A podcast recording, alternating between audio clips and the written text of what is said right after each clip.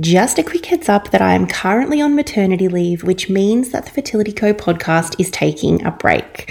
But please don't panic because I'm already working on some exciting things behind the scenes. And when I come back, I'm really looking forward to sharing with you a brand new, completely free mini course all about ovulation and finding your fertile window.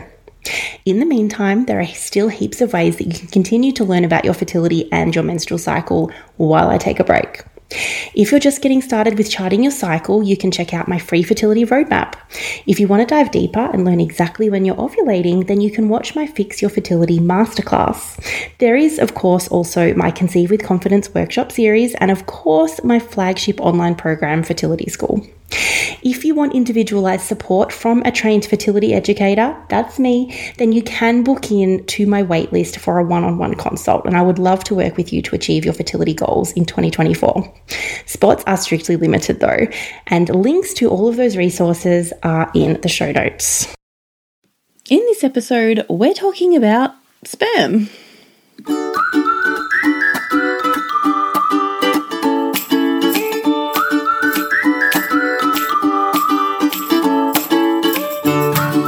I'm Rachel, and I am obsessed with all things periods, pregnancy, pelvic floor, and helping women just like you to navigate all of life's major milestones.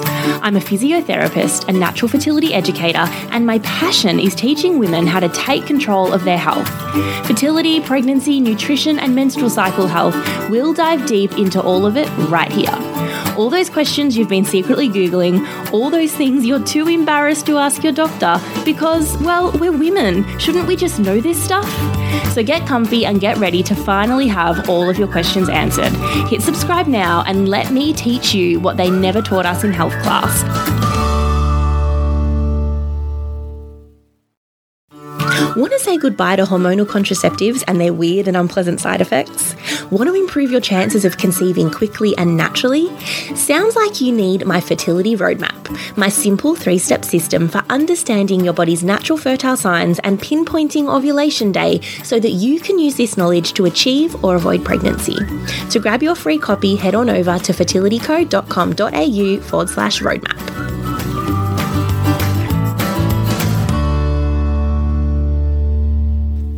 Hello, and welcome to episode 45 of the Fertility Co podcast, and the last episode of the podcast for a little while before I go off on maternity leave. I'm your host, Rachel, and today we are talking all things sperm and male fertility. More often than not, when we think about fertility, we immediately start thinking about the woman.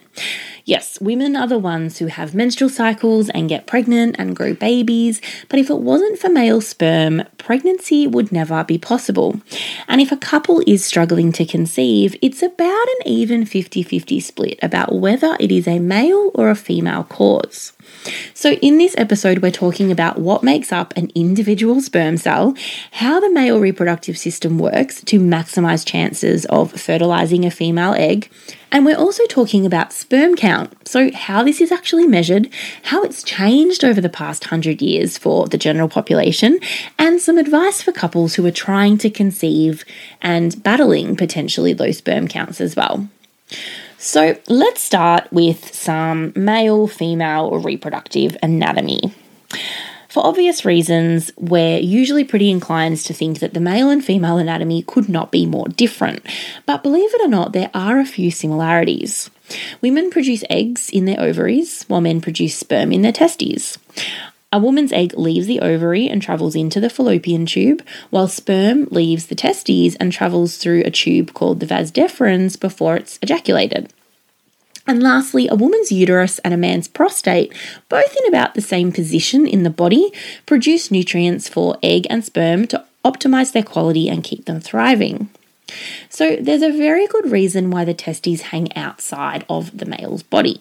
The optimal temperature for sperm is about 3 to 4 degrees cooler than the normal body temperature, which is why it's so important not to overheat the boys. More on this later. Now, the scrotum that surrounds the testes will actually thicken and thin according to the outside temperature, which is why if a male jumps into a cold swimming pool, we see shrinkage because the scrotum actually thickens and pulls the testes back in towards the body to keep them warm. If he was to then have a hot shower, they'll drop down and hang further away from the body, and the scrotum will thin to keep them cool. It's all about maintaining a consistent temperature in the testes for optimal sperm production. Now, unlike females who are born with all the eggs they'll ever have, males produce about 100 to 300 million sperm every day. The entire process of production and maturation of sperm takes about three months, which is why I really strongly recommend a preconception diet and lifestyle plan of at least three months for both male and female before trying to conceive. Because we want his boys to be in the best possible condition right from the beginning of production. So they're produced in the testes and they're stored in the epididymis, which is a series of tubes, meters and meters long, that sits behind the testes in the scrotum and this is where sperm learn to swim. It takes anywhere from two days to two weeks for sperm to swim through these tubes, and this is where they develop and are then stored. When they mature and they're ready to be released at ejaculation, just before ejaculation, it's the Cowper's gland that releases what we more commonly know as precum or pre ejaculatory fluid, a clear, slippery fluid that's released before sperm then go ahead and prepare its pathway to the egg. So it helps sperm to survive and it actually neutralizes any acidity in the urethra. For some men, and very likely if it's round two of ejaculation, this fluid can contain live sperm. And this is why the withdrawal method may not be recommended for all couples as a method of birth control. More on this in episode 30, where I break down the effectiveness of the withdrawal method, among other non hormonal methods of birth control. And then at ejaculation, the prostate and the seminal vesicles release semen, a fluid full of nutrients that helps sperm to travel and to survive. So, an individual sperm cell is made up of two parts. We have the head that contains the nucleus, so all of that important genetic information that will then be passed along to the future embryo after fertilization. And it's surrounded by a thin sac called the acrosome, which contains chemical enzymes that actually help the cell to penetrate the egg.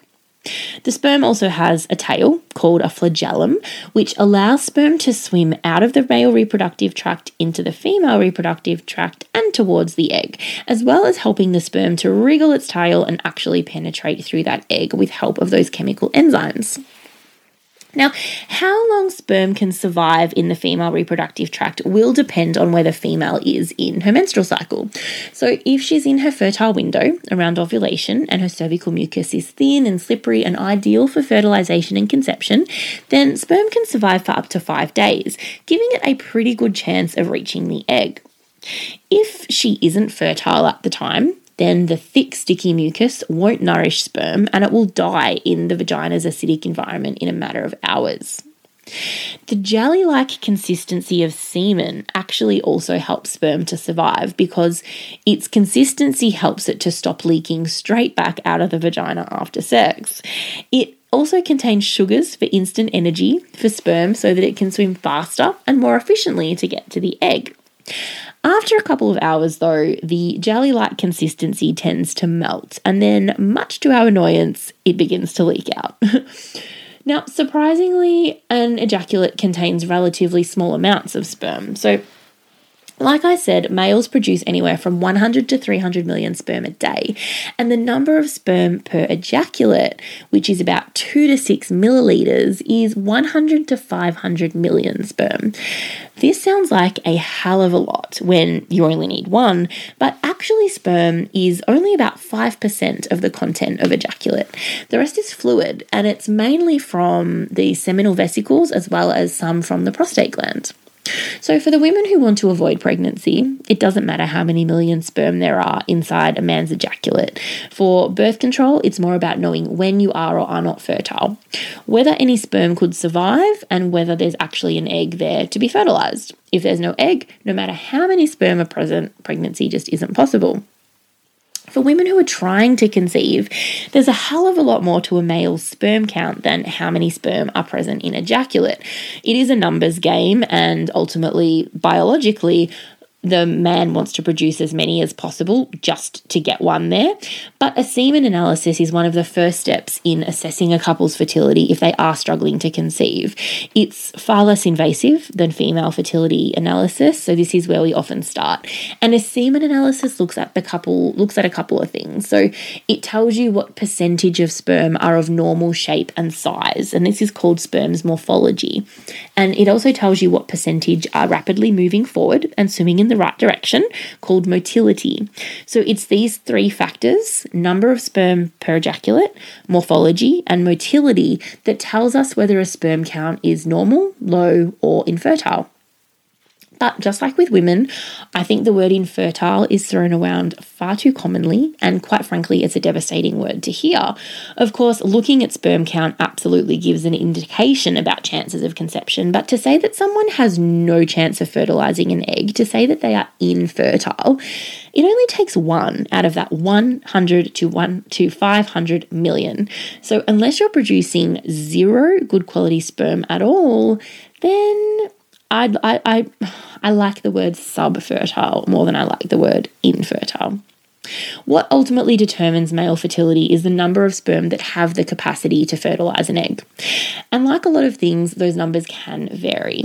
So, a male sperm count would probably be considered normal if an ejaculate contained at least 20 million perms, sperm per milliliter. That's hard to say, sperm per milliliter. And ideally, we'd like it to be between 20 to 200 million. Now, we'd also consider the sperm count normal if the total number of sperm were 250 to 300 million. But of course, we want the percentage of sperm with normal morphology and motility to be as high as possible.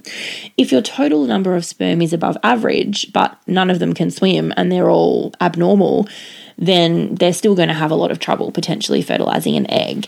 And the problem is that the expected numbers, the range that we like to look at, changes. So, one lab may want this result, another lab may want another result.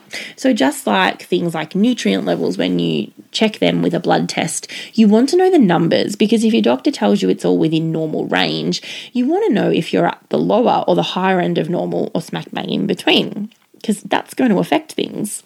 So, the questions to ask here are Is the count considered normal, low, or infertile? Again, I prefer the word subfertile over infertile and to also ask how the lab actually reached this conclusion. Like anything, you want to get an explanation rather than just a number figure or a diagnosis. And if he does get a less than ideal result, repeat the testing at least one more time over the next couple of weeks. So, just like lots of different factors affect our menstrual cycle, different factors affect sperm production, and it's totally normal for a single ejaculate to be inaccurate or just contain a lower than expected count. Over the last 100 years, the world has seen an alarming decline in sperm count and quality. In fact, there's one study from 1940 to 1990 that showed sperm concentrations fell from an average of 113 million sperm per milliliter to 66 million. So that's half. And there's another study of almost 45,000 men that found that from 1973 to 2011, the average sperm concentration fell by up to 60% in Western countries. It's a little bit scary. Like I said at the beginning of this episode, for couples who struggle to conceive, the cause is about 50% male, 50% female. But I think more often than not, it's the female that's lumped with all of the invasive tests and investigations. If your partner's sperm has been tested and the results are not ideal, then that preconception preparation window is really recommended to help improve the quality of sperm as much as po- possible. So put as much back in your control as you can and in, and control those environmental factors.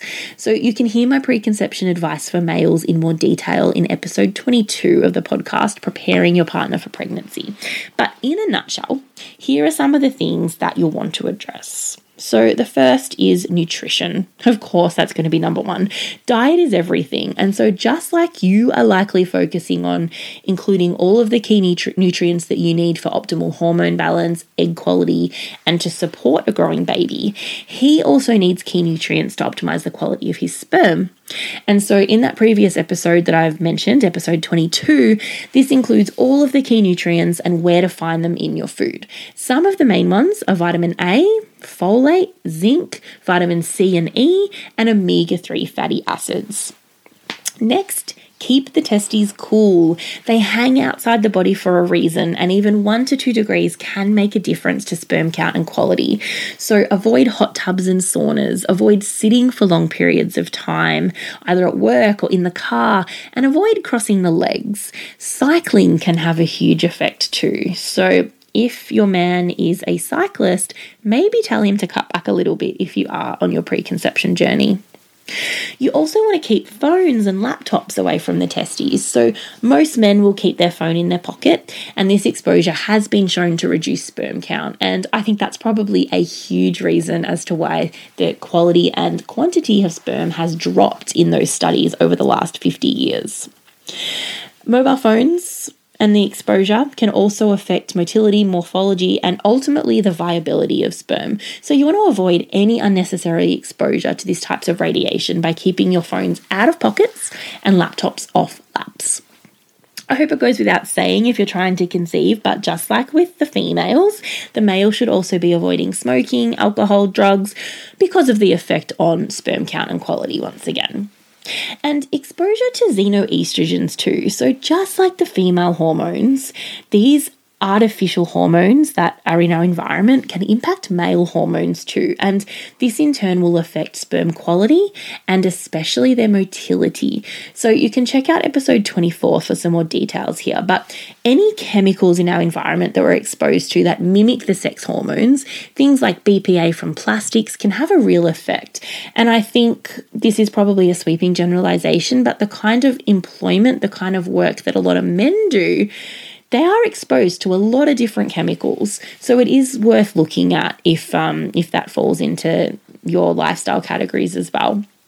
And finally, exercise, but of course in moderation. So, excessive exercise, which is considered to be two hours of high intensity exercise five days a week, or cycling for more than five hours a week, also has the potential to reduce the quality of sperm. So, exercise is good, but not too much. So, to optimize your chances of conceiving, if you know there's an issue with sperm count or quality, there are two key things that you can do to maximize your chances of conceiving. So, your partner should avoid ejaculating for a couple of days leading up to your fertile window. So, about three to five days before you start to observe fertile quality mucus, but no more than a week. So, again, this is why it's really handy to understand your menstrual cycle. Have sex only every second day during your fertile window, too. So, this gives him time to build up his sperm count again, but try as best as you can to include ovulation day as one of those days. So, like I said, this is why understanding your cycle and being able to identify your fertile window is so damn important when trying to conceive. If you want to know more about identifying when you're fertile and feeling really confident in knowing when you ovulate so that you can time sex accordingly for conception or also for birth control to avoid pregnancy, then I do invite you to join me in my free fertility masterclass. So, totally free.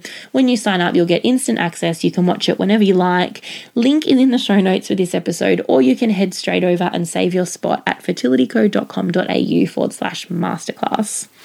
So, that's all for another episode. I don't often talk about male fertility, but it takes two to make a baby, and we need good quality sperm for pregnancy to happen. So it's absolutely worth understanding. And like I said, it is far less invasive than a lot of fertility testing that women go through. So it's definitely up there as one of those first things to investigate if your fertility journey isn't going as planned. So you can get today's show notes with everything that I've talked about in today's episode, as well as links to freebies and other related episodes at fertilityco.com.au forward slash 45. And don't forget the links there as well to join the Fertility Masterclass over on the blog. Now, like I said at the start of the episode, this is my final episode before I head off on maternity leave. It feels like I've only just got into the routine of recording again after my uh, morning sickness extended break, and I contemplated doing a full on binge creation of a chunk of episodes to keep you going while I took a break, but ultimately I decided not to. So I want my maternity leave and especially those final weeks before I actually have Bub to be as calm and relaxed and restful as possible. And so I thought that going into full on creation mode would probably be a little bit counterproductive. So I'm wrapping everything up at once and going, I guess, completely into my bubble for a little while to prepare for everything as best I can. At this stage, I honestly don't know when I'll be back with new episodes. I don't have a plan, I don't have a date in mind. Hubby tells me I'll be bored on maternity leave and I won't be able to help myself, but I honestly don't know how I'm feeling. It's my first baby, so I'm not making any promises or plans if I can't stick to them because I don't want to put that pressure on myself or feel any sort of guilt. I want to enjoy this time as best I can. So, thank you for listening. Thank you to those of you who've been listening from the very beginning. It's bye for now. And in my absence, please don't forget that knowledge is power. When you truly understand your body, you are empowered to make informed decisions and take control of your health. Until next time, whenever that may be, take care in the meantime. If you've made it this far, you deserve a huge virtual hug because you just finished another episode of the Fertility Co podcast. New episodes are released every Wednesday, so make sure you hit subscribe now so you don't miss when the latest goes live. Why not make my day and leave me a quick rating and review while you're over there? If you want more, head on over to Instagram at Fertility Co, slide on into my DMs and say hello, or you can visit fertilityco.com.au forward slash podcast for show notes and access to all of the freebies that I talked about in this episode. Until next time.